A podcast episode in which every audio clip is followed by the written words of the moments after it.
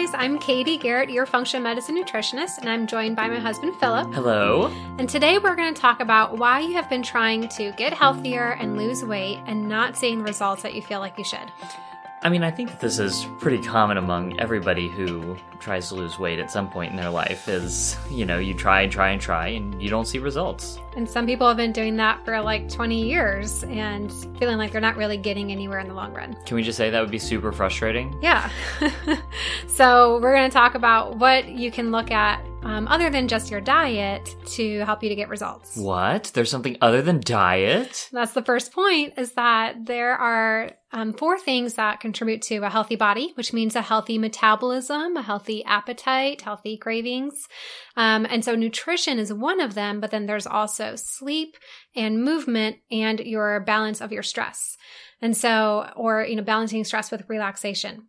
And so all those things will have a big impact on how your body decides to run itself. You can change from day to day how many calories you burn.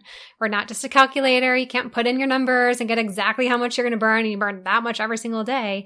A lot of it depends on your movement levels, on how well you're sleeping, how long you're sleeping, and how stressed out you are. And we've talked about that a little bit before in the previous podcasts about how like each different aspect can affect you in different ways. And if you're not excelling at one of them, like you're not getting sleep then it doesn't matter if you eat the right things. Yeah. You're still going to, you know, experience some level of of not seeing the results you want. Yeah, you can go back and listen to the um, sleep podcast. And then I also wrote a blog post on my website, katiegarrett.com, um, on things that help with weight loss other than just your diet.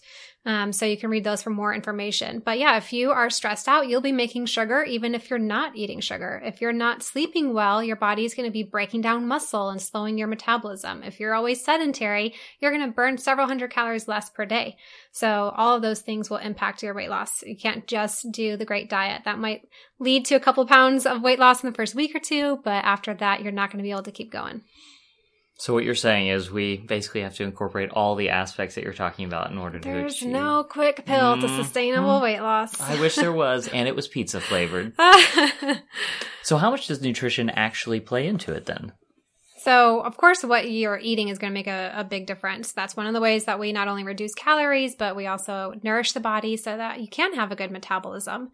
Um, but one of the big things that people forget is that your it all adds up. So if you are, you know, following a healthy meal plan the whole day and then you grab a Snickers from the break bowl on your way out of the office, like that is going to impact your metabolism for the next 24 hours. It, it's going to speak to your gut bacteria. It's going to tell your body um, that there's enough insulin, that you don't need to burn fat. You know, food is information. Wait, wait, wait. I thought that the Snickers doesn't count, right? You just, it just, your body just passes it through and you don't even think about it. If you're not sitting in front of a plate, then it's just not real calories. It doesn't right? really count, right? Um, so if you do something like that every other day and you, you know, take the crust from your kids' sandwiches that you made in the morning and then you go out to a restaurant on Friday night and have a margarita and chips and salsa, Mm. like those little things that you do maybe every couple of days, even though 90% of what you're eating is really healthy, those little things can definitely, if not slow you down, then actually sabotage all your results. But isn't that just living? I mean, like, isn't that just, I mean, you can't tell people not to go have a margarita.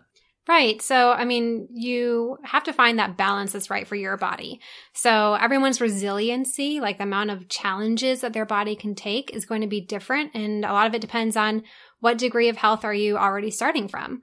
So, the only way to really know that is to remove all of the challenges in the beginning, allow your body to heal a little bit, you know, allow the weight to come off and your metabolism to get better, then start adding things back in and see how it makes you feel and see what you can tolerate and what your weight can handle um, with the number of introductions without really gaining weight back. So essentially taking a break from some, from some of these things, letting your body just kind of take a breath Mhm. and then reintroducing them. Right. Yeah. It's not like you have to stay away from them forever. And it's not like, you know, you need to do this in a season in which that's the most important thing for you. So if you're in a season where being very social or you have a lot of business meals are important to you, then it might not be the best season to reach your final weight loss goal. Got it. Got it. Uh, so, I mean, you talked about incorporating all the aspects of wellness, and you talked about um, you know, kind of making sure that that's a priority for you at that time. W- What else? What else kind of can affect this? So, yeah, other than like the four lifestyle that we've talked about, and we have to think about inflammation. So, inflammation, we hear all over the place. It can cause all the diseases of aging. It's like basically at the root of anything that goes wrong with your health. It's also at the root of weight loss resistance. So, I see patients all the time who are doing pretty much the right things and their body's not responding. So, that can be so frustrating. Mm, And if your body's not responding, then we have to go a bit deeper and think, okay, well, what's actually happening within the body that's kind of making it go into survival state and want to hold on to everything that you put in your mouth.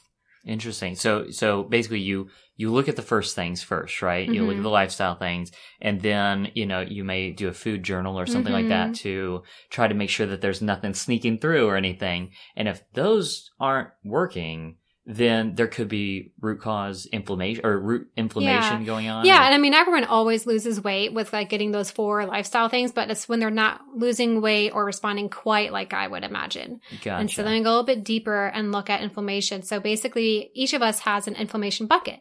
And when we have, you know, late nights and too much stress and toxins and alcohol and the cold and flu that keeps coming back around and all that kind of stuff together, it leads to that inflammation bucket overflowing. And when it's overflowing, your body is super stressed out. It's not going to want to get rid of anything. So you can't lose weight or get healthier when you have all that inflammation.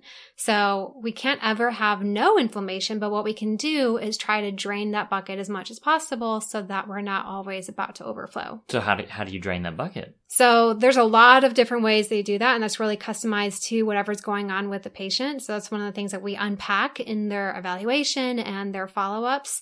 Um, but as you listen to all the other podcasts, we've talked about thyroid health and gut health and all that kind of stuff. You can find more ideas there of what causes inflammation.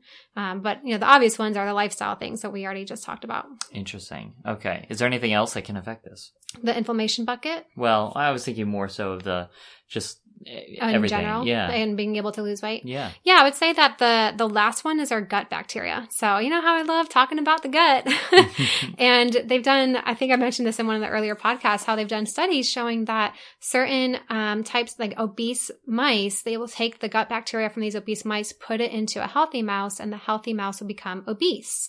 And there's also studies showing that if you have this bacterial overgrowth of methane in your small intestine, you're on average 50 pounds heavier than the the person who doesn't have methane. Oh wow, Yeah. that's crazy. 50 pounds.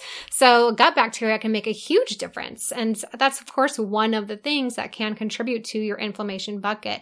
But it seems to just be like having a lot stronger impact than most of the other inflammatory triggers. Interesting. I've heard a lot about this idea of like this, like you know, brain and your stomach and all that Mhm. type of stuff. So, Well, yeah, that's another way too, is that your your bacteria and yeast that live in your gut can send a message up to your brain saying, hmm, those that pizza or the bread or the cookie looks really good right now. Eat it and feed me. and so it's actually your bacteria talking, it's not your emotions or your own mind. the bacteria know what I want, though. Yes. Yeah, you've got a we lot should of feed them. Yeah, you've got a lot of chip bacteria in your Oh, and, intestines. and French fries bacteria. Let's be honest.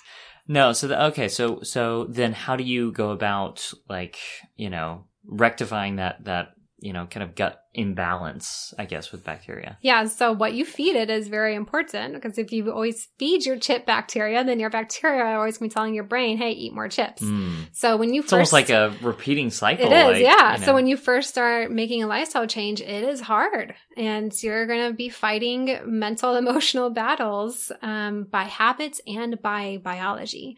Um, so it is kind of like you know withdrawing from an addiction. Like you just have to kind of make it through those first couple weeks, and that's one of the reasons why either having an accountability partner or working with a nutritionist can be super helpful. That's something that nobody talks about because I mean, there's like everyone's like, well, willpower. You know, you just got to fight through it. Mhm. You know, or you know, you'll just love it in the end. Like you are literally fighting a biological battle against bacteria that are like advocating and even changing your chemistry so that you're more uncomfortable Yeah. if you don't have these things. Yeah, that's one of the reasons why I always use probiotics on people because it helps to get rid of those bacteria without having to wait long enough for diet to starve them off. So like it gives people more success faster. Interesting. So probiotics are your best friend. Yeah. I should take more of those. You do take them when I put them in my hand and make you take them. Ah, such is life. But I mean, each probiotic is different, so it's not you can't take that type of general advice. But those are those are the things that you want to look at. You know, you look at other lifestyle related things in your diet. You want to look at your gut health. You want to look at inflammation,